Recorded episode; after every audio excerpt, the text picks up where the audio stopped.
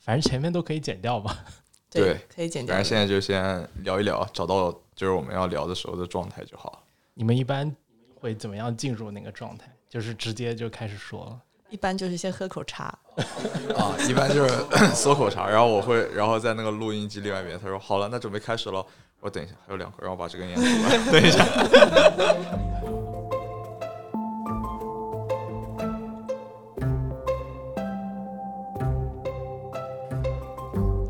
欢迎来到 Slow Brand，和我们一起探讨如何慢慢做品牌。我们通过讲述不同的品牌故事，探寻他们如何建立与人、事物和世界的长久连接。大家好，我是天。大家好，我是莹莹。本期节目呢，我们会尝试聊一聊家居这个我们之前没有碰过的行业，也是因为很有缘分，我们从听众的投稿中收到了一封意料之外的来信，因为他既有着房地产的背景，然后还在木吉工作了八年，而且我对他的来信印象非常深刻，因为他写着求职飞行嘉宾，就他是一个求职信，要付多少？还有预算吗？而且我觉得也是。就是帮我们救救火，因为之前有提到说进入了一个选题瓶颈嘛，所以他就自告奋勇来帮我们多贡献一些素材。对，就是那种感觉，就是大家 CPU 快炸了，到底选哪个不知道，到底做什么新的内容，哎，不知道该怎么突破。有嘉宾，哎，好，就是他了，决定了。对，那我们赶紧介绍一下。好的，大家好，我是 Chat，呃，我不算什么重量级嘉宾啊，所以说给自己求职了一份飞行嘉宾的工作。然后我自己是一个零售行业的资深打工人吧，一直在生活方式赛道深耕。在过去的十二年，刚刚也提到了，我可能在木吉待了八年的时间，但这个时间还是比较长的。呃，现在呢，就是在一个新消费品牌，目前呢就是从零开始，很庆幸有机会能参加 Snow Brand 的录制，感谢莹，感谢天哥。别，咱俩各论各的，你管我叫哥，我管你叫爷。所以，其实我们今天也是和一位业内人士来聊家居这个行业，因为就像你刚才说，你的经历也很有意思嘛。因为对于一个品牌的喜爱而换了整个职业的赛道，甚至还是从兼职开始做起的。嗯，你觉得这样的决心和冲动是从何而来的？这怎么说呢？其实我我自己一直会有一个。呃，人生格言吧，就是我希望把我自己的生活和我的工作尽量的，就是是融为一体的，就是不要出现说我的工作啊，我只是一个打工人，我为了赚取我的就是生活的这个所需的费用，然后我得听看老板的眼色。我更希望的是说我在做的事情和品牌在做的事情尽量的一致，这个其实是我的最初的一个初衷。所以说，看从我毕业开始到我选的每一份工作。啊，更多的就是挑选我喜欢的，我想要去尝试的，以及他在做的事情和我想做的事情是一致的，就是这是我选择木吉的一个原因。嗯，这一点还蛮特别的，就尤其在现在，我们可能都更多的强调要把工作和生活分开，然后你的每一次职业选择和规划都是让生活和工作融合的更加紧密。其实这个也也不得不说，我为什么会有个地产行业的经历？那地产行业就是我们在毕业当年，就是在那个时间，我们大家都知道，地产行业是最挣钱的。去完了之后，你幡然醒悟，说啊，就是挣钱也不是没有意义，但是你的工作啊周而复始就很无聊。所以说后来才选择了去木吉，而且当时去木吉的时候也是抱着一副。试一试的态度，所以说是从兼职开始做起的。嗯，大概是什么时候？呃，印象非常深刻。其实是我当时 gap 了半年，在一二年的时候，然后去投了简历，而且是真的在网上硬生生投了他们的兼职简历。哇哦！所以是从店员开始做。对的，而且他们当时的话也只有，我印象没错的话，应该不会超过二十家店吧？嗯哦。就是他们也在起步阶段，然后你正好也在转换自己人生方向的这样一个阶段，然后就搭到一块儿去了。对的，因为当时大家都会逛到街，看到这家店，就会觉得说啊，这是是一家什么店？当然，他他会给人一个错误的印象，说啊是无印良品嘛，就有四个中文字，大家一开始其实分不清楚它是不是一个日本的品牌，但会觉得哇也太贵了吧。当然，在此之前，其实我是知道这个品牌的。那因为此才投了简历，会有一点点跟别人的视角的不同。嗯，我想问个问题，就是 trigger 是什么？为什么你偏偏会选择它？它有什么特别吸引你的地方吗？无印良品？我觉得可能要从更早之前说起，嗯就是当你去逛街的时候，你可能大部分时间在逛的街是什么？就买买衣服，然后买买化妆品，然后几乎没有就是为呃，就是特别是二十岁到二三十岁左右的 男生去准备的，就是你一个逛街的一个取向。对，就就是你几乎没有什么可以逛的东西。有道理。对，那无非就是说你可能逛一逛乐高店，甚至那时候乐高都没有多少。对对啊、对吧？那潮玩，我们现在所理解的男生可能会逛一逛的所有的消费品，在当时其实几乎都没有。嗯，应该除了运动品牌，几乎就没有别的选择了。对，然后在这种情况下，母吉突然出现了，然后它就像一束光，拯救了你贫瘠的逛街生活，是这种感觉吗？我觉得或多或少有一点，包括我自己可能也有一个个人的爱好，就是很喜欢文具类的东西，从小就会把所有的呃零花钱就机会都用来买文具，就别人可能会买玩具之类的，但我会用来买文具。那爸妈对你一定很放心。爱学习，那这个就是爸妈还是会说再监督一下，就是买文具，文具多不一定学习好，就是 差生文具多吗？这个在我身上也是可以验证的。这个当然就是我自己进 MUJI 的时候，其实一开始也是因为说被他的文具所吸引，这一点还是呃，我觉得 MUJI 给我的第一印象。包括我自己去逛街的时候，你会在 MUJI 里面逛至少可能半个小时，甚至一个小时以上，围着它的展台，围着它的货架，可能一个个去看过去。嗯，嗯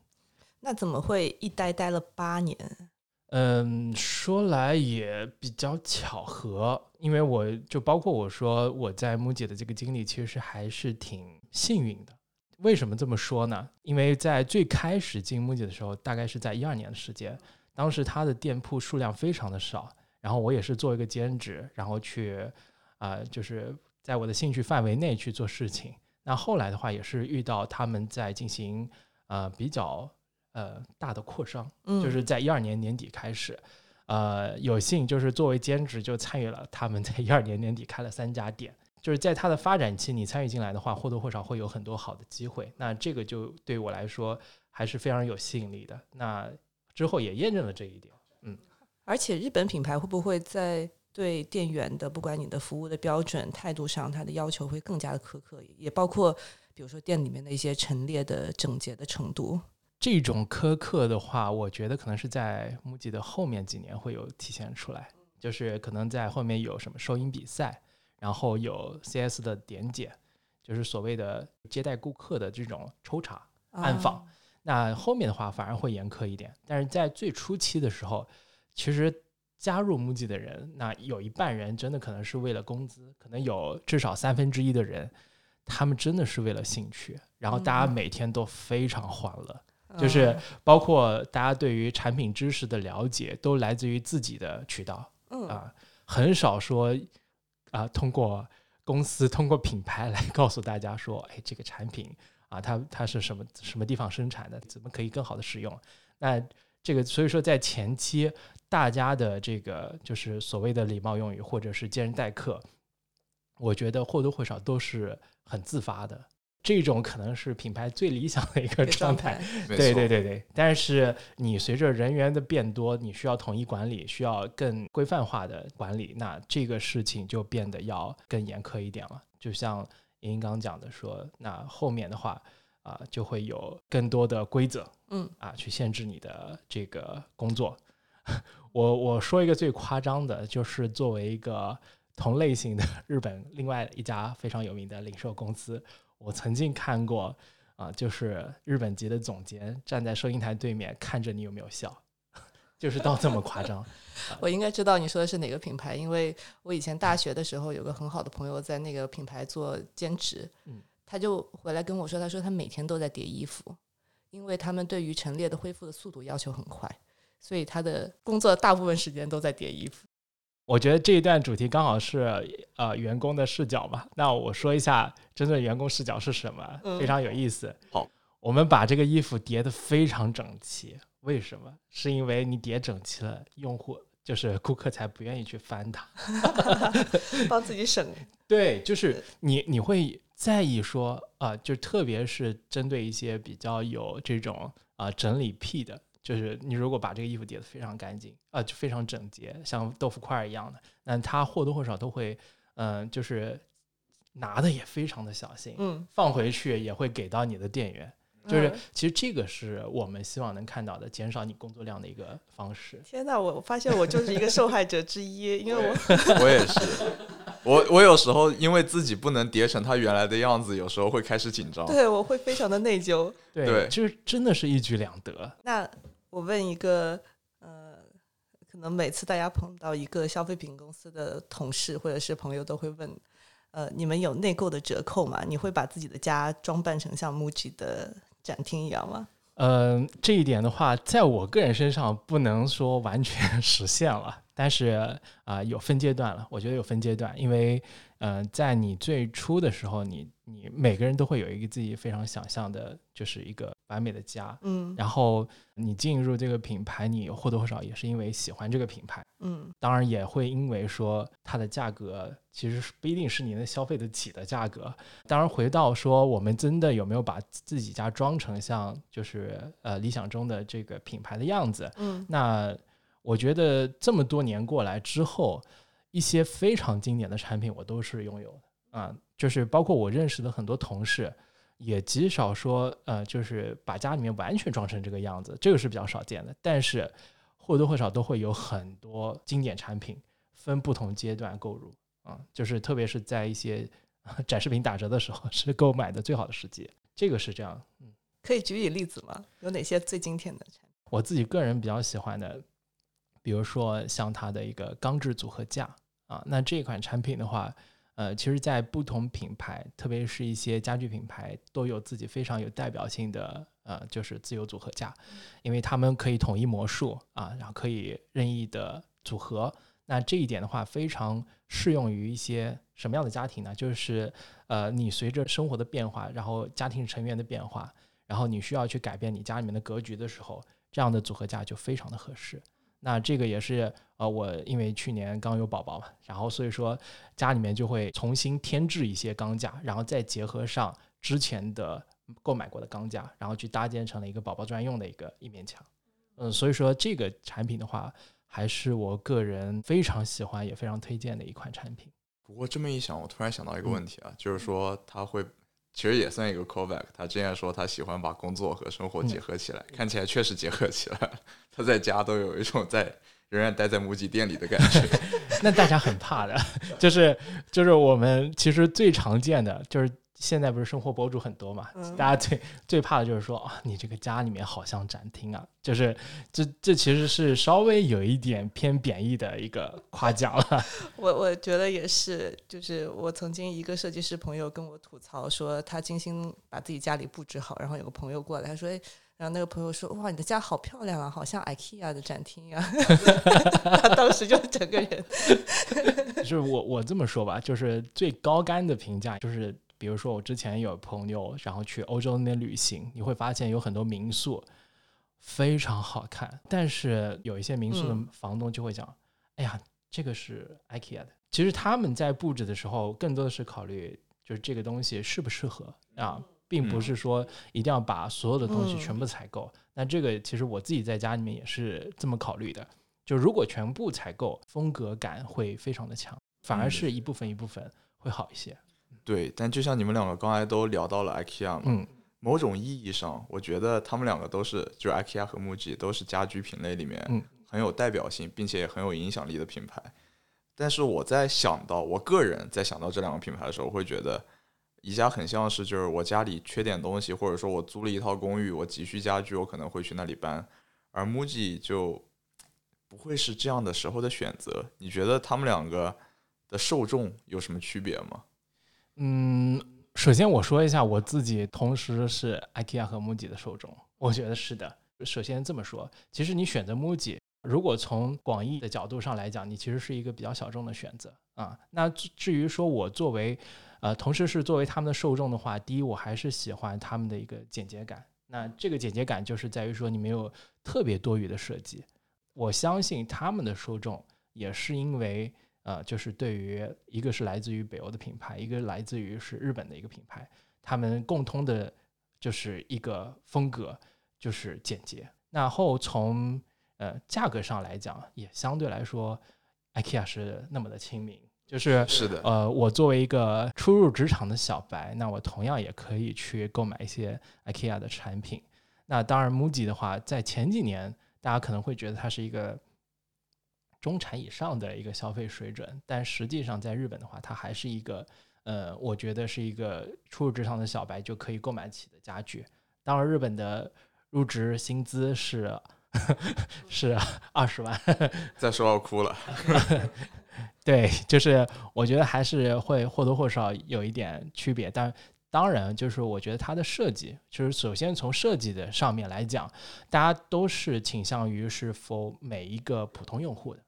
对，这这一点，我觉得他们都是出出于这样的角度，包括 IKEA 他自己标标榜的，就是我是为每一个公民去设计的，就是为每一个人去设计的。那 MUJI 其实也是一样，他不希望自己。啊，就是会有一个非常明显的阶级划分，或者是非常个人趣味性的选择。在我心目中，反而 MUJI 更像一个风格品牌，因为它代表的是一种风格的生活方式。而且，其实我好像几乎没有在 MUJI 买过家具，因为如果我的家不是那个风格的话，我可能就不会去 MUJI 买家具。所以我买的更多的是文具。呃，一些生活的用品、床单什么的，嗯，但是 IKEA 在我心目当中，它就像一个工具性的一些品牌，它的确有它的北欧的风格，但是呢，它是就像你说的啊，我觉得今天家里缺点什么了，我去 IKEA 逛一逛，它总会有一些有一点点设计，但是它的设设计风格没有那么的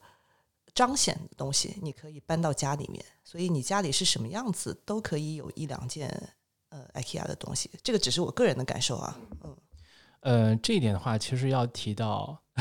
就是所谓的大家都是被风格所，就是网络风格所迫害的 品牌，就是比如说我们前面啊有一段时间所谓的北欧风，对吧？那这就是宜家还有 Hey 为代表，然后后面的话又会涉及到啊日本的 MUJI 风。其实我们就是被这个风格迫害迫害了很久，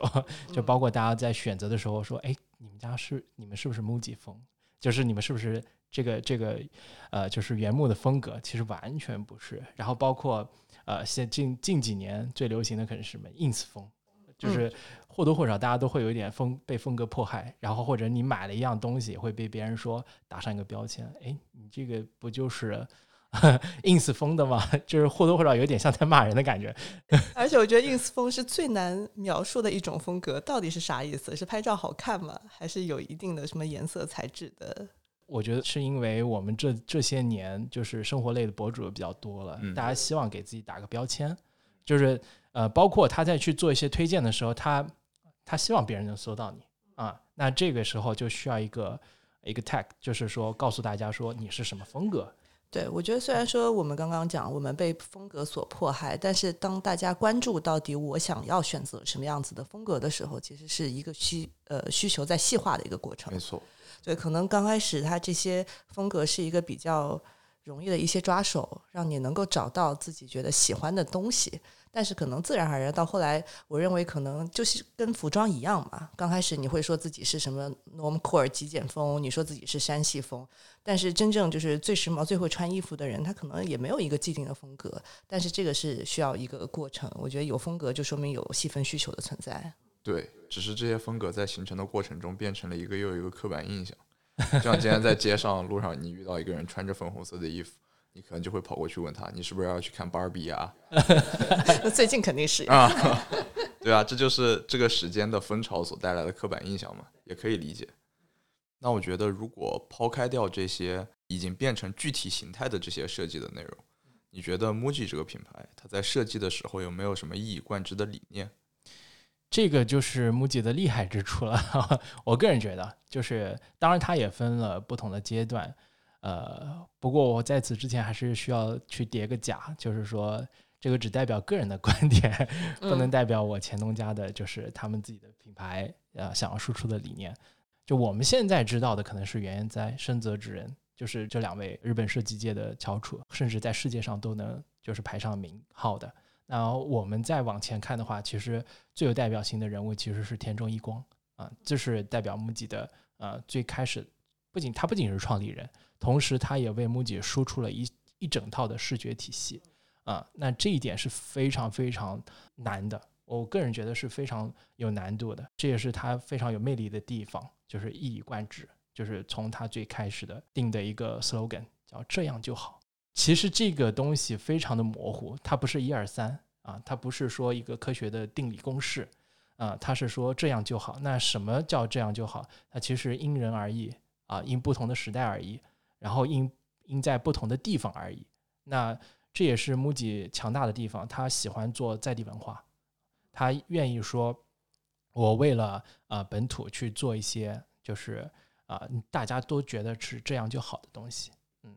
当然就是呃中国的战略当中，还在中国的这个策略当中，还是会有一些。呃，就是迟滞性，但是我我相信大家还是能发现说，呃，就是在中国的木吉现在是有很大的变化的。嗯，有专门为中国设计的产品吗？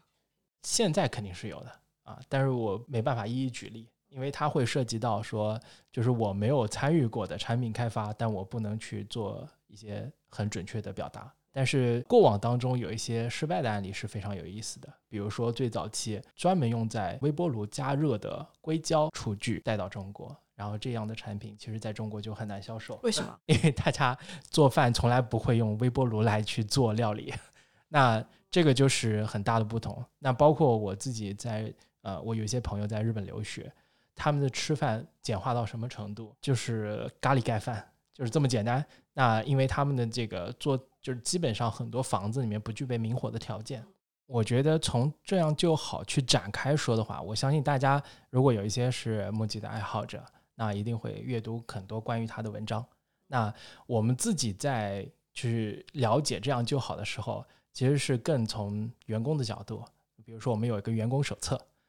它里面就是在可能前几页的扉页当中就会有这么一个 slogan。就告诉你说啊，木吉的品牌是来自于这就是这个 slogan。那在做这个产品的开发过程当中，呃，我们这么说，我们今天看到的所有的这个，比如说产品的包装啊，最简单的就是我们看到说，哎，衣服是没有包装的，然后或者是有一些东西尽可能的只是一个纸质的包装，你可以你拆开之后那个纸质的包装也可以进行回收，很少见到有塑料的包装。除此之外，再举个例子，就比如说，呃，分量的问题，嗯，比如说零食，那每个产品的话，它其实都是有它的赏味期限，也就是说，可能也就是六个月左右吧。所以说，它会为此而把它的食品的，就是包装的量，就是减少到，就是说你一次分享一到两个人刚好可以吃完。那再来就是电饭锅，但这个被吐槽比较多啊。嗯，最初推出的这个百色家电当中，那个电饭锅大概可以几个人吃呢？就是最多最多两个人。其实会有很多，呃，这样就好，但是这样真的好吗？就是这种 疑问。我觉得还是因为就是就是大家的元素还就是我觉得不同的地区、不同的人啊，对于产品的需求还是很很大的不同的。那。刚刚说到电饭煲这个事情，我们在中国普遍看到的，呃，就是零售行业都是会强调我选择的多样性。但是在 MUJI 的话，其实你可以看到，他为了执行他的这样就好这样的理念，他不希望生产过多的东西，导致说我有库存去浪费。嗯。然后他希望的是说我只要一款产品就好了。哦，我理解了。嗯，其实也是因为他之前受过一些挫吧，就是。我们如果说作为消费者来讲，可能不会知道这一段经历，但是作为木吉的爱好者，或者是你作为呃有读过木吉历史的，都会知道他在呃九十年代二十世纪末，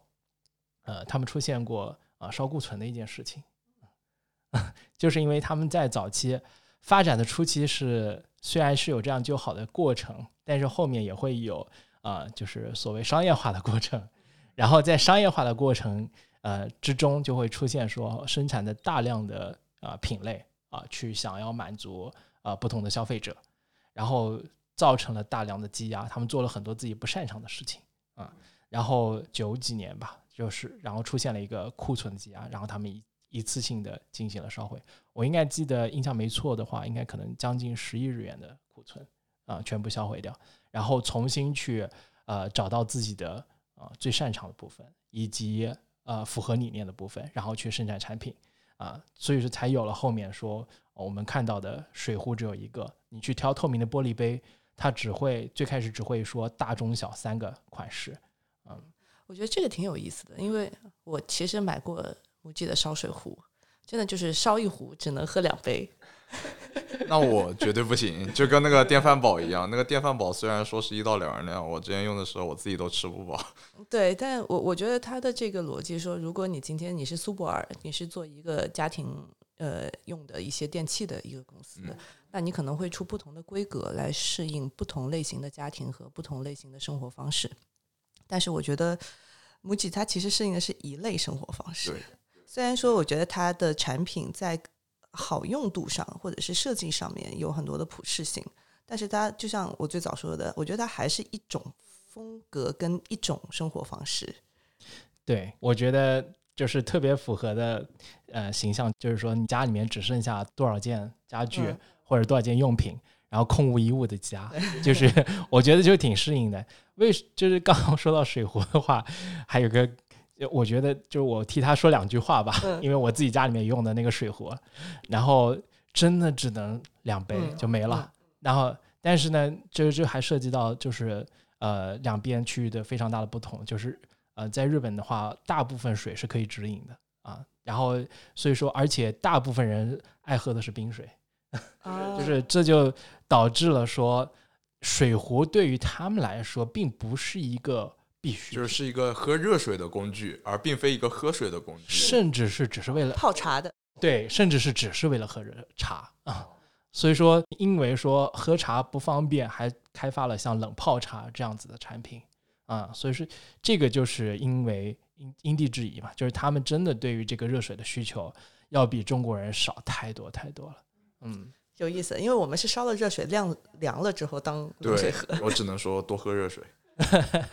不过，就像刚才提到的嘛，就是其实 MUJI 所做的更像是去为一种生活方式去打造它的产品，所以它 SKU 也比较少。而这种生活方式，我觉得就是他们陈列在门店展示给我们看的。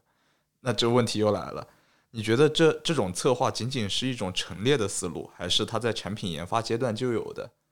这一点的话，我觉得，嗯，我我我这么去说一下，就是我们今天大家都会非常注重陈列这件事情，然后甚至是为它去专门开设一个啊、就是一个岗位。那呃，可能有的听众 没有听说过，就是其实，在所有大型的就是零售行业公司里面，都会有一个叫 VMD 的岗位、啊没，错，呃，就是视觉陈列。那视觉陈列的话，也是在众多日本企业、美国企业进入到国内之后，大家非常重视的一个特别能帮助品牌去展示自己产品，然后同时提高价值的啊、一个岗位。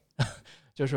我觉得或多或少在可能呃我加入 MUJI 的时候，大家就是大家都会非常呃崇拜，甚至到崇拜，就是我们的视觉陈列师们。嗯，就是陈列和视觉是不可分割的一部分。然后我们通过陈列，其实是希望让用户能感受到，啊、就是你的品牌的理念是什么，你的产品怎么呈现。那我们自己在走进每一家店的时候，可能你会不自觉的去触碰那个衣服。那你怎么触碰到那个衣服的呢？其实它首先放在了一个你可以触碰的高度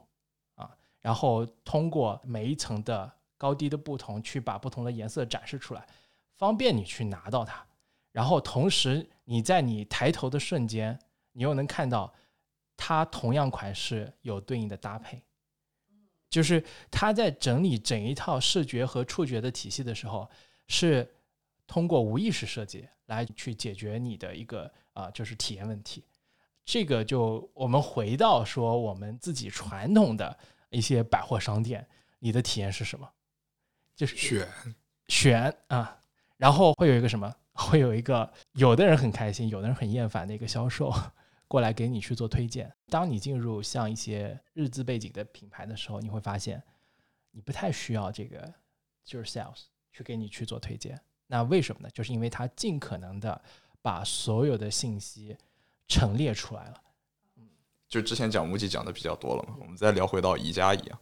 就是刚才我们讲了 MUJI 的零售体验，而宜家可能在我的视角里就更像一家体验门店，就是它不是说呃没有销售啊，就是进去很舒服啊，给你展现一种生活方式，尤其是这种特征，它是用自己的产品、服务、消费环境这样的整合营销手段，创造了一种家外之家的感觉。因为现在也会发现有很多人在周末他没事儿干，他干嘛？他去宜家喝咖啡。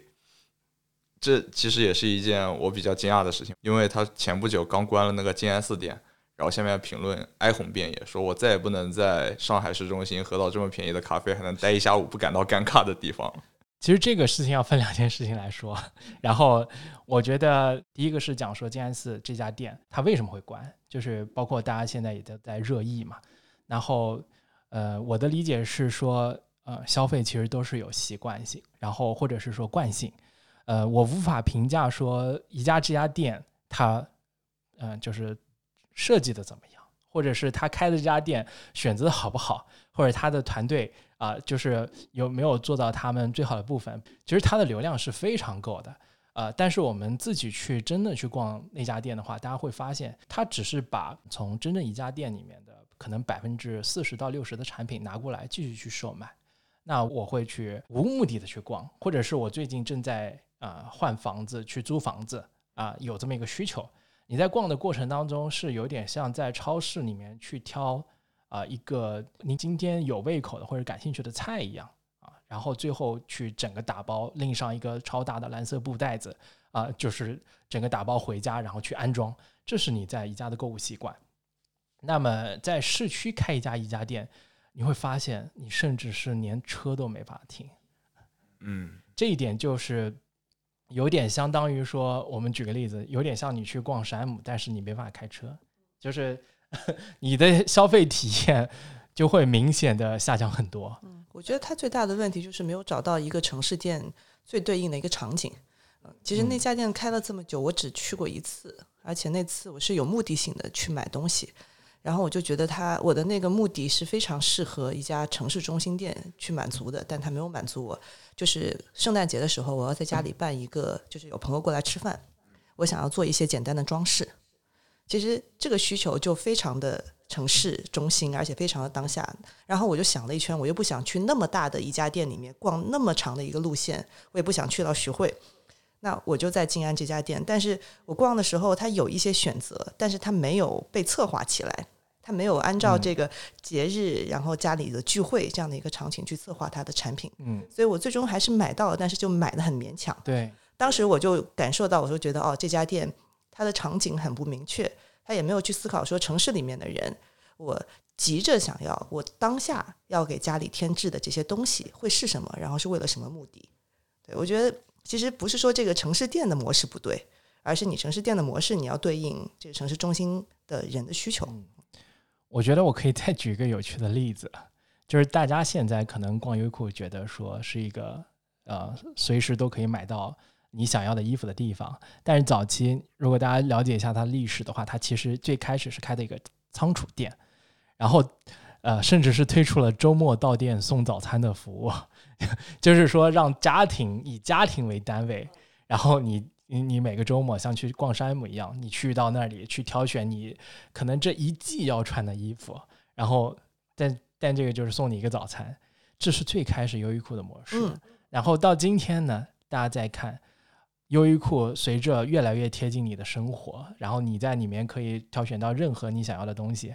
它就会变得离你非常近。它就会挑在什么？你下班的位置，下班之后地铁出口，嗯，成了一个消耗品的概念。因为选址也要符合它所需要融入的那个场景。对的，就像优衣库你刚才所描述的，我就像下班回家顺路买个菜的感觉。但是这就是它所需要在的定位和场景。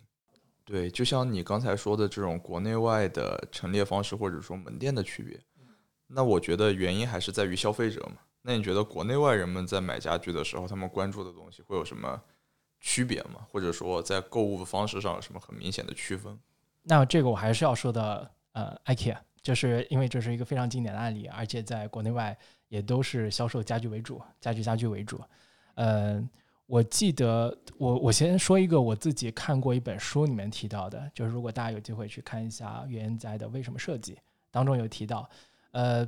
它有一点涉及到呃，就是历史的原因。那可能有一些啊、可能涉及到，比如说像在欧洲啊、大家因为可能大家也知道，就是战争比较多嘛，那大家都是在一种迁徙的状态、搬家的状态啊、大家为什么会有看到那么多的照片墙？是因为他们在移动的过程当中，更多的是带着照片在移动。那举个例子啊、在为什么设计当中有提到说啊、有有这么一个朋友，他从德国搬到巴黎，换了一个城市居住，他甚至是说我不用去花费那么高昂的运费去把我德国的家所有家具搬到法国，我可以在法国完全在宜家挑选一整套，复制一整套啊，就是我在德国家的状态，我就可以享受同样的生活体验氛围了。这是这是在欧洲的一个状态，因为你人力是比较贵的。那在中国的话，我觉得大部分人啊、去购买宜家的原因，就还是会因为价格的敏感度。我自己个人在选择家具的时候啊、比如说我刚刚租了一个房子，那就是在年轻的时候，二十多岁吧，那刚租房子的时候，我就会去挑选宜家的家具，因为真的没得选，它是一个非常稀缺的资源。因为它真的不不贵。嗯，呃还有就是，比如说我们之前讲说 MUJI，那 MUJI 的话，之前在呃中国和日本的这个区别也是啊、有很大的不同。嗯，就是我们提到说，像在日本，呃，就是大家也是因为租房的原因，所以说我才会选择组合式的家具，因为我可以随时的去搬家，因为日本的搬家租房其实是频次是非常高的。那在中国，大部分人都是选择什么？就是打造一整套橱柜体系，这也是非常大的不同。所以说，在中国，呃，我们很少会去购买这样组合的家具。就我印象中，在过去可能结婚什么的都会打一套什么柜子，对然后那几件家具什么床那种东西都一定很贵重，然后选比较好的木材，一用可能就是都要传代的那种方式对在选择家具。对，当你要拆开来的时候，大家就不知道怎么选了。对我感觉现在他们也会去逛一下，虽然频率很低，但一般都是家里缺点啥，就比如说床头柜要换个新的，或者说电视柜少点东西，他们可能会去宜家选一下，其他的还是走原来的那一套，可能会去找木工或者去找厂家专门为自己家打，因为觉得这是一件大事，或者说在我们的传统观念中，家具是一个重器，它是放在家里它不会怎么移动的。你甚至看不到家里的一张桌子从一个房间移到另外一个房间，它从进家开始，它就静止在那里，过了几十年，甚至会上百年。讲到这个就很有意思。我有我有一个前同事，他在宜家工作嘛，然后我看他的朋友圈，就是他花很多很多心思去不断的尝试家里的客厅、家里的书房不同的 layout。就他每隔一段时间就会把沙发动一动，地毯动一动，然后去看不同的格局带来的不同的感觉。像这种事情，我觉得如果是我，反正我自己不会做，我就觉得家里的这个家具，你摆定了就摆定了，而且还有朝向，还有风水的问题，对吧？我可不敢对动。对，在那儿就在那儿了，就在那儿别乱动了，说明在这方面你还是比较传统，比较传统的。其实你会发现，一般是就是涉及到就是家具从业者很爱做这件事情，就是所谓的家具博主，然后或者是一些家具从业者，他们很爱去做这个家具的调换。那一般我们的家庭都是啊固定好的电视机线，然后固定好的插座，嗯，嗯，真的很难去做这样的调换。当然，这个比如说家具从业者，他最开始的话，其实会一开始就想好说，我有可能会去变动这样的家具，那就会留好啊，像插座的位置，然后甚至是呃不愿去固定灯的点位，然后你可能做更多的呃，比如说像呃落地灯或者是一些对，对，就是不会去选很明，就是比如说我的主照明一定不会在天上装一颗灯，就装一颗月亮真。的，这个点特别特别的有意思，因为我有国外的朋友到我家，然后跟我说，为什么你们家一盏落地灯都没有？但是如果你去看国外的一些公寓家里，落地灯是一个非常重要的一一件家具，因为你真的是可以移动它，然后你搬的时候你也可以搬走它，而不是花很大的价钱去买一个客厅的吊灯。而且整个落地灯其实能营造的氛围它也更多元一些。但是我觉得落地灯会不适合我，就经常迷迷瞪瞪，一脚给它踹翻了。那我说一下，就是说，呃，如果你想要把你的家里面打造成一个有氛围的场景，那有一些非常经典的好物，哎呀，当中赶紧 赶紧，当中落地灯就是很关键的 top 三之一，啊、就是我们为什么说落地灯是一个很好的氛围感，就是首先灯这个事情啊，就是灯作为一个家里面的一个一个一个亮有发是就是会发出光源的这么一个物物件，它其实放在哪里，它就是都会成为一个非常焦点的一个一个布置，特别是当你的家里面没有开就是整体的呃灯的时候，就是没有那么亮的时候，特别是在晚上，你开一个落地灯，你的整体的氛围感会非常的好。它通过漫反射的光，让你的家呈现一种非常温暖且不刺激你的双眼的一个一个氛围。落地灯是非常适合考虑采购的。然后，当然，如果你涉涉及到一个容易被踢落的一个问题的话，你还可以考虑什么？就是基本上是会放在角落，嗯，嗯啊，然后或者是一些收纳家具的旁边，就是柜对柜子边上。不过这个有个前提，就是如果你家里面是打的柜子，就是中国为什么会很少见到落地灯，就是因为大家都是用打的橱柜，会用到墙的最后一寸。就没给落地灯留位置。对，对对，这就是中国家庭非常大的一个问题。然后包括你不仅没有给落地灯留位置，你还没有给植物留位置，那这个就是 top three 当中的植物的问题啊，啊。然后，当你如果在每个角落预留好这样子的空间的时候，你一开始会觉得，哎，我的家里面好像虽然没有摆满，但是其实你留的那些位置是可以给像啊落地灯或者植物一个很好的空间啊，这个非常非常的重要。特别是挑选植物的时候，如果你挑选一些可以，呃，不是说中国的家庭不会养植物啊，这个我要先 首先证明一下，大家都会养，都在阳台上。对，都在阳台上或者是什么，都在那个架子里，然后一个一个非常经典的吊篮，就是哦就是让每一户的家庭都显得那那么像复复制粘贴一样，就是你到每一家里面看，哎，你家也有这个，我家也有这个，但是你看那些生活博主的家里面，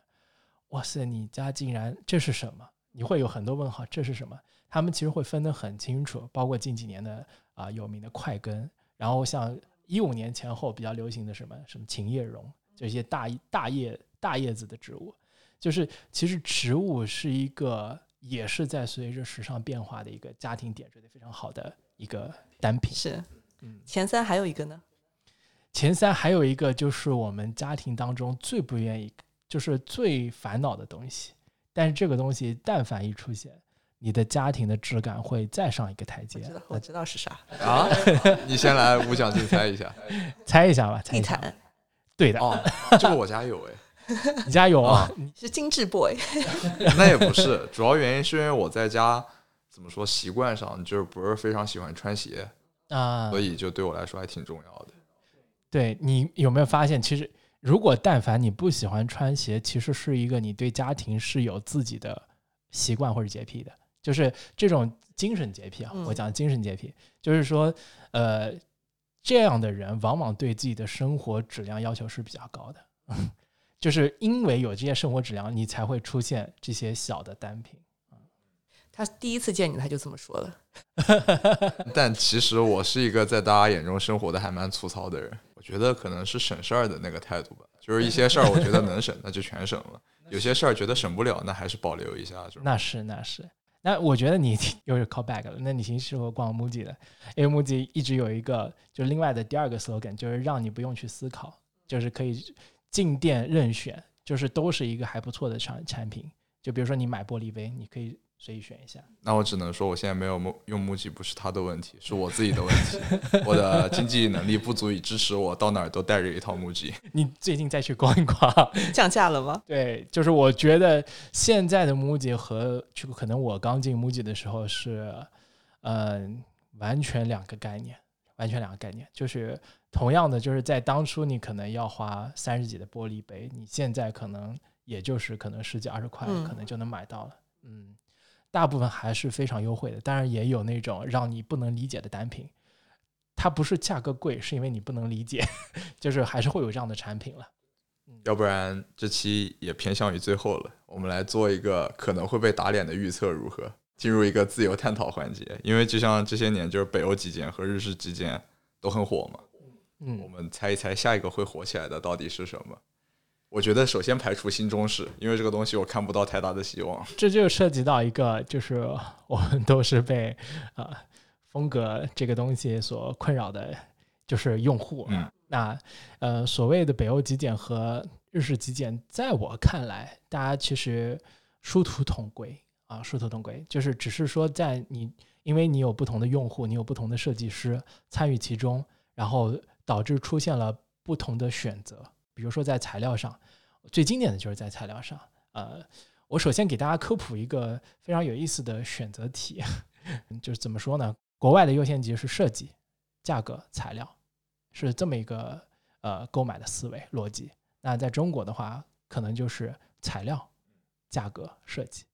这个就是一个呃很有意思的区别。当然，呃，我说到这个也相关于就是最关键的点，就是说极简造成了不同的风格，很多时候也和材料相关。那呃，我举个比较有意思的例子，就是你在北美或者是欧洲，大部分还是用白橡这个材料会多一些，因为它呃有资格认证的，就是砍砍伐的要求，就是这些木材都来自于一个应该叫 F F S C 的一个标准体系，就是这个是呃涉及到它是有规呃有规划的砍伐，同时它也会去种植啊、那这个就是我们白橡的呃白橡木的一个来源。然后，但是呢，比如说像在呃日本的话，你可以看到，呃，就比如说之前的什么全能改造王，就是一些呃特别有意思的这种家，就是家庭装修，或者是包括你自己到日本看到很多有木节的木材，那这个大多数是什么？是它本土的叫杉杉木。啊，就是在使用材料上，其实大家也是因地制宜的再去选择材料，中国也是一样的。嗯，但是在中国，就是为什么会在木材上面不同，就是因为中国没有统一的木材采购采伐的一个案例，所以说大家都用的进口木材。是，而且我做了一个假设，嗯如果我今天要打一套红木家具，或者说我要打一套黄花梨的家具，你跟我说我上面什么都不雕，也做成极简的，我确实心里也有点过不去，觉得是不是亏了呀？这么好的木头，你就做一个平板出来，就啥也没有，会不会觉得有一点？你这个有个前提，就是你要能弄到真的红木 和黄花梨。我也觉得，如果你这个木材够好，一整片哇，我觉得那个才是最有价值的。对，就是我觉得 莹莹姐其实说到一个非常关键的，它那个价值。那中国其实有品牌做过这样的事情，曾经被爱马仕收购的一个品牌叫上下，啊，它就是用过乌木做过很经典的明式的家具，啊，然后那把椅子大概多少钱呢？对吧？大家可以在评论说一说，猜一猜。就是有机会的话，可以去看一下。就是这种呃非常稀缺的木材，同时用极简且非常好看的经典的造型，就是其实是非常昂贵的，嗯，而且特别极简的东西，在中国的极简风格大部分是以明式为代表，就是呃，你明制的，就是明制的家具，甚至是传到了国外，像我们知道一些北欧的牌子，呃，像最最最有名的一个大师叫汉斯·维格纳，那就是他推的，就是呃，比如说像我们今天能看到很多场景当中用到的一个背后一个 Y 字的符号，那这个椅子就是来自于他早期啊、就是做的明椅的复刻。那呃这一批就是设计师啊、或者是叫做工匠，他其实是结合设计师和工匠的，他不是单一的设计师。那他们做的东西都是来自于非常非常经典的元素啊、然后我们看到现在这个 Y 字椅，就是其实越简洁越经典的东西，其实你看到你越容易看到瑕疵，然后它的做工就呃其实是更难的，就包括我们呃知道的像汉斯维格纳一些最经典的椅子，它年当中榫卯的设计都非常的好看，就是如果说你去买一个仿品，你很大的概率是可以通过那个榫卯的做法来判断这个东西是仿品还是真品的啊、因为那个只有手工才能做出来。我自己呃参与过一些开发的过程当中，比如说机器加工，它的榫卯只能做叫做垂直的榫卯，就是垂直于那个侧面的一个止损。然后但是手工加工是可以做出鞋损啊，所以说在这个非常精准的差异上就能分辨出来你的这个价值感。嗯不过就像刚才提到的明式家具啊，就只是讲我自己的刻板印象和自己的体会。我一直觉得它很好看，而且也很简单，但是它有一个痛点，对于我的痛点是什么？它适合的姿态叫正襟危坐，它不像我在家里喜欢的东斜西躺，就七倒八歪的那个状态是完全不适配于我的。那我觉得你只用一个地毯跟一个懒人沙发就够了。我甚至都不需要懒人沙发，我只需要一个地毯和一张床。不过我一直在想你刚刚那个问题，说什么样子的风格会变成下一个潮流？嗯，嗯但我觉得家居应该是大家会越来越关注的一个领域，因为我最近我上一次见你们我就说，我说其实最近几年让我很难下决心的一件事情，是不是要要不要把家里拆了重新装？因为其实经历过花很多时间在家里之后，你会发现其实家里的空间真的是是能够给你充电的，它不应该是你忙完一天之后回到家只是睡一觉的一个地方嘛。嗯其实是在里面有很多事情可以发生。然后，特别是因为我是一个极度悲观主义者，我是觉得，我我觉得未来二十年可能我们要经历一波又一波的这样子的一些事情，而且我们会在一次又一次的，就是 confinement 里面度过，所以就是家很重要，嗯所以我我不能说什么风格会流行，但是我觉得大家都应该把家里布置得更好、更舒适、更更贴近自己的需求。上价值了，对，了。这个这个是我要上的价值。就是上次也留了一个问题嘛，就是大家近期最想置入的一个嗯家具家具的单品是什么？因为呃，这个这个问题其实会引出来后面我我给大家说这个风格的变化的问题。嗯，我自己想了一下，我需要一张非常大的电脑桌。我猜就是会升降的那种嘛？对，呃，虽然会升降的我现在已经有了，我希望的是桌面有一个区域可以升降，这样可以放屏幕。哇，桌面有一个区域是那种要装跑马灯吗？那倒不会，我没有那种很花哨的需求。你会配那种非常大的鼠标垫吗会，我整个桌面上基本上都铺的是鼠标垫。？OK，那我还会再加上那种就是移动的支架嘛，就是屏幕支架。会。OK，那我先先收下这个答案。那莹莹呢？我想了很久了，因为我刚刚就说我想把家里拆了重新弄，所以 每一个想获得一个新家。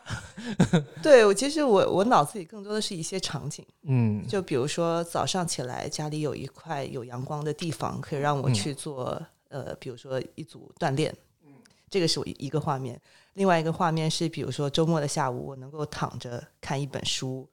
但不是我的沙发。我知道我的这个现在这个沙发，我不会躺在上面看书。嗯就这是一个场景。然后可能还有一个场景是让我能够呃开开心心的去准备早上的一顿早饭。哦，对，其实我我可能不是一件家具，我的脑子里都是一些画面。其实是一种生活方式。嗯，哇，这个生活感好强啊！反面证明我现在都没有。缺什么就补什么嘛。我我觉得说到这个的话，就是点评两句吧，随便说，因为这个比较简单。就是我觉得天哥还是现在还是挺享，就是挺享受现在就是可以玩游戏的这个时间的，就是特别需要自己的时间。嗯，我觉得这个这个可能更多的是希望打造一个非常属于自己的一个一个一个空间。那我觉得从风格上面来讲，没有什么就是过多的评价，因为我觉得这个是呃跟个人风格没有什么太大的关系。那更多的就是要功能，对，就是功能功能是在所有条件之前啊去做一个选择。那莹莹这边的话，我觉得如果让我用，如果让我用呃一个词语来形容的话，嗯，或者是换换一个说法，就是说，我觉得莹莹这边很需要的是也是时间，嗯嗯，很需要的是时间，就是怎么能在家里面度过这个漫长的时间。就是其实我我觉得莹莹是很享受这个时间和空间的，嗯，包括就是在家里面看书。其实我们最开始去呃，比如说帮我之前的一些用户去做一些呃方案设计的时候，也会提到说，呃，如果你是一个喜欢看书的人，我们会尽可能把家里面更多的空间设计成，或者是呃留给看书，就是去做一个准备。那比如说我们的窗台是不是可以看书呢？我们的阳台是不是可以看书呢？甚至是我们的厨房是不是可以看书呢？就是可能会做啊更多在这一方面的一个呃筹备。那它涉及到的就是，比如说看书的时候，我需要啊足够的灯光，嗯嗯，那一定会留下一个灯光的位置。那包括你这个灯光是不是尽量的可以调节啊？然后呃，那像日本比较常见的，它你可以看到日本再精致的家，它都可能会有一个裸露的一个线头。为什么呢？因为它它会把那个线预留在这儿，随时可以改变那个灯的位挂的位置啊。这样子的话，你就呃你就会可以更好的去改变你的家里面的一个布置。所以说，你留下了足够的余地，你就会给你的空间，就是啊、就是每一个空间会会创造一个通用性啊、就是我在这个空间也可以坐下来看一会儿书，我在那个空间也可以坐坐下来看会儿书，然后甚至是我在家里面备布置一些配置一些垫子，我坐舒服的垫子，我可能在哪里看书只需要带上那个垫子就可以了。啊，这是我的一个推荐。这是至于生活方式，就是或者至于你的家的一个呃，就是一个建议吧。就感觉上了一个心理咨询。我觉得家其实真的挺挺治愈的，就是因为它是一个非常独立的空间，包括天哥也是一样嘛，就是我我在家里面能是就是不不管外面的时间，不管外面的是否好天光，就是反正我就在家里面黑漆漆的，就是我就是要玩玩上一个通宵。啊，是是这个状态。如果我能有自己的时间，我一定会做这样一个选择。但是已经有太久没有这样体会过，而且我觉得在家的时间能让我们更加意识到自己想要的东西是什么。因为我以前也不会觉得什么，呃，给我一台电脑，我能一个人待上一年。我以前从来不会有这么疯狂的想法。但就是在家那段时间，因为当时我还和我的舍友一起住嘛，我们两个人都对自己有了更加清晰的认知。我知道我自己在独处的时间所需要的东西仅有独处而已，我不需要任何其他的东西。而他则认识到自己的生活一定还要跟外面的世界更加的接触。于是，在解封之后，我就看不到他人影了。搬家了，价值观。是的，我突然又想到一个可以推荐给莹莹的一个单品，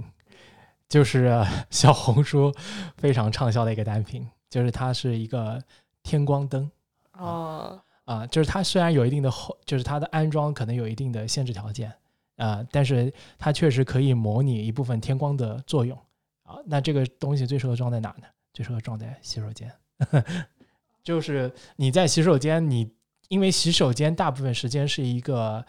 甚至有的建筑是没有窗的啊，就是尽量的去隐蔽。比如说像我很喜欢的一个大师叫盖里啊，就是做那个流水别墅的，然后 他干过一件什么事情呢？他在刷牙的时候，觉得他家的这个没有这个窗，他直接把整个房子的顶给敲了一块。然后他们那个是独栋的，他就真的就挑了一个开开天窗，就是我们所谓那个开天窗，然后就开了一部分。我觉得像这样的空间特别需要一个一个能可以连接户外的一个设计，嗯，所以说可以推荐莹莹去买一个，就考虑一下天光灯，就是装在自己的厕所里面。就是甚至有的人有一些习惯，比如说我就算不上厕所，也喜欢在洗手间里面去看书。我的脑子里突然有一个很烂的梗蹦了出来。我上了一个厕所，从早上到晚，就天光灯调一下，就亮度从高调到低。我在厕所里上了个厕所，就从早到晚了。嗯，那我们要收个尾吧。好，那收尾用什么来收尾呢？猜猜下期讲什么？其实我们这期聊的比较随意一些，因为其实像 Chat 这边他的经历也蛮有意思的。我们觉得，其实特别是 MUJI 不仅仅是我们很喜欢的一个品牌，我们一直对于这个企业它是怎么运作的很好奇。所以我觉得我们也聊了一些你在 MUJI 的经历，但其实我觉得反而最后的这些话题让人觉得有一点意犹未尽。其实我们很想知道说，到底家怎么样可以变得更好？对怎么样能够让我们在家里过上更多有质量的，然后能够给自己充电的时间。所以，我们可以在下一期再仔细聊聊这个话题，特别是带入一些可能 Chat 这边也很了解的一些国内的品牌，因为其实除了 MUJI 跟宜家，可能是最早进入中国。把生活方式跟家居这个概念带给中国消费者的两个品牌，但其实最近几年，我们在国内也看到很多很好的一些牌子从呃，比如说木墨到凡几到知音，对吧？其实有很多这些品牌，它在做一些很不一样的尝试，可能有更多更接近在地化的一些产品。所以我们也希望说，能够在之后再深入的聊一聊，到底呃，就是我我经常会问大家的一个问题，说到底中式的中国的日常生活是什么样的？嗯，MUJI 是日本的。一家是北欧的，那中国的日常生活是什么样的？我觉得这个话题倒是我特别想要在下一次跟 Chat 这边再去讨探讨的。没错，我自己这边的话，我想的其实是还停留在刚才聊的那个生活状态的问题吧。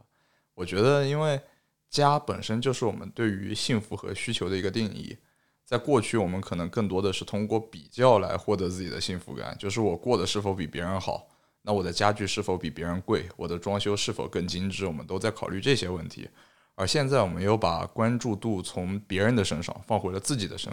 身自己的身上。我们会更多的去想我们要的到底是什么，去打造一种怎样是属于我们的生活状态。当然，也在下一期我们会试着在这个方面再和大家分享分享。我最后说一句吧，啊，其实刚刚大家都提到了家。这个概念就是像在英文当中，比如说 house 和、home，这个我觉得这个区别就非常重要。我觉得家的话，更多的是以人为中心再去扩展的一个活动空间。那呃，其实呃，你们最近我看到一本书非常有意思，其实这个这个这个反向证明了，就是说你在哪里，或者是你住多大多小的房子都不重要，重要的还是你。就比如说，我今天给你设一个课题。你如果未来住在月球上啊，你会怎么去布置这个空间？就是这这就涉及到一个啊，他当然他当中会考虑到说啊，我需要一个可以 3D 打印的房子，你需要能减少辐射，就巴拉巴拉的就说了一堆。但其实呃，我有在这么多限制底下，你更多的还是说去追寻你自己的那个那个追求。就比如说像天哥刚刚讲的。我一定要有一个自己玩游戏的空间。不不，如果是在月球上，我会选择用五个字来回答这个问题。我会如何布置我的家？我飘着布置，飘着布置。好像有一个非常经典的画面，就是我飘在太空中看着地球的感觉。嗯嗯，哇，那个家的 view 会特别好。好的，那我们今天就到这边。亲爱的朋友们，我们下期再见，拜拜。